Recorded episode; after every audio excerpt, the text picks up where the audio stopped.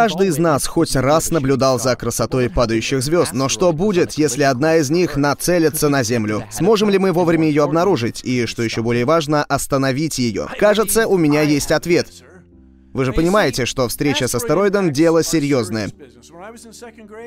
Когда я был во втором классе, мисс МакГонигал сказала, что динозавры вымерли из-за слишком маленьких мозгов, примерно как у моего бывшего начальника.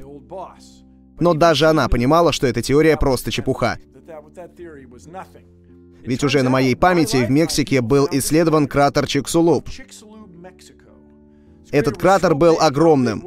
Насколько? Настолько, что образовавший его астероид или его обломки выбросили в атмосферу столько мусора, что его кольцо превысило Землю в диаметре, и планета была окружена раскаленной взвесью до тех пор, пока все вокруг не было выжжено. И лишь обитатели нор и пещер, в числе которых были и наши предки, пережили это. Так что это вам не шутки, вспомните хотя бы Челябинский метеорит на День Валентина в 2013 -м. Итак, если вы астероид, летящий к Земле на скорости 10-20 км в секунду, атмосфера покажется вам слоем бетона. А так как обойти ее нельзя, астероид не долетит до поверхности Земли. Небесные тела, конечно, опасны, но большинство из них очень малы. Если ваш диаметр меньше 10 метров, то при входе в земную атмосферу вы сгорите, станете синей, зеленой или белой вспышкой, а люди будут загадывать желания, глядя на вас. Не знаю, сбываются они или нет, но люди все равно это делают. Выходит, если взять астероид побольше, например, от 25 до 45 метров в диаметре, то получится гигантский аризонский метеоритный кратер. Такой может стереть с лица Земли город или даже графство. А если его диаметр 100-140 метров, им можно уничтожить целую страну. Еще больше — целый континент. Еще больше — и вымрет все живое на Земле, даже древнейшие виды. Итак, если на вас несется астероид, как мы об этом узнаем? Как можно его обнаружить? Что ж, хороший вопрос. Нам могут помочь телескопы. Специалисты направят в космос свои камеры и будут следить за быстро движущимися объектами. Теми, которые пересекают орбиту Земли. Но сколько сотен тысяч этих обломков, несущих разрушение городам и странам, могут остаться незамеченными? Поэтому можно было бы построить космический корабль под названием «Часовой» и начать, как говорится, искать иголку в стоге сена. В необъятном космосе астероиды всего лишь маленькие точки.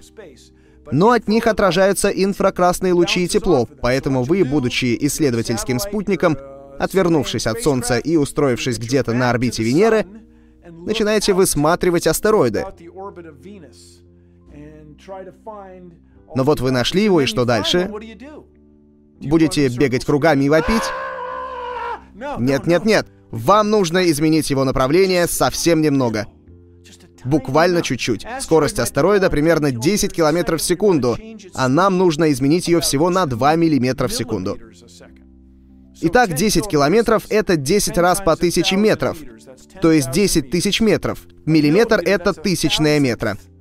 Так что, если мы возьмем эту тысячную и умножим тысячу на 10 тысяч, получим 10 миллионов.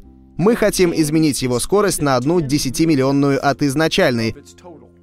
Это не так уж и много, но когда речь идет об астероиде весом в 10 тысяч или 100 тысяч тонн, изменить его скорость на одну десятимиллионную задача не из легких.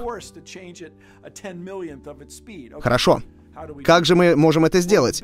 Простейший способ сделать большую-пребольшую ракету и послать ее прямиком в астероид. Но в космосе все это будет примерно вот так.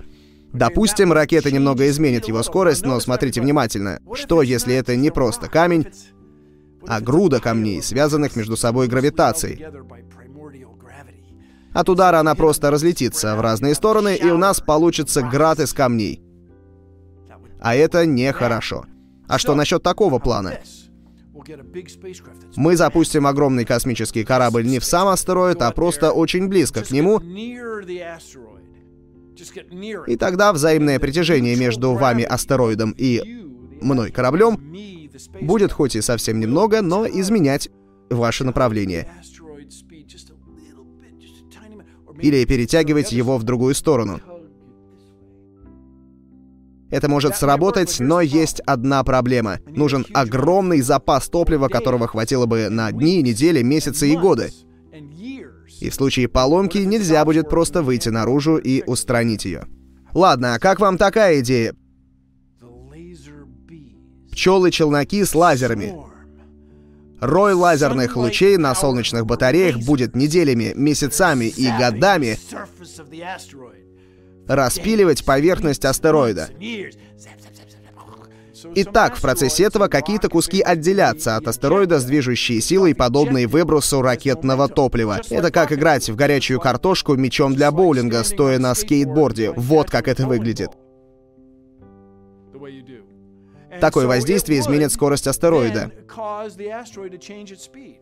И если вы пошлете к нему рой кораблей с лазерами, один из них выйдет из строя, все равно останется еще целая куча.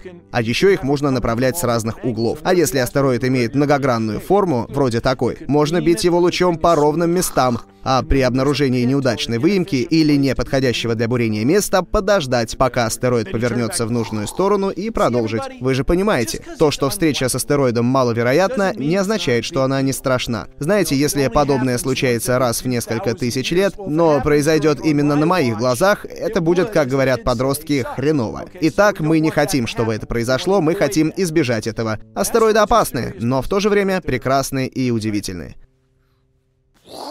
и нам никуда не деться из космоса. Переведено и озвучено студией Верт Дайдер.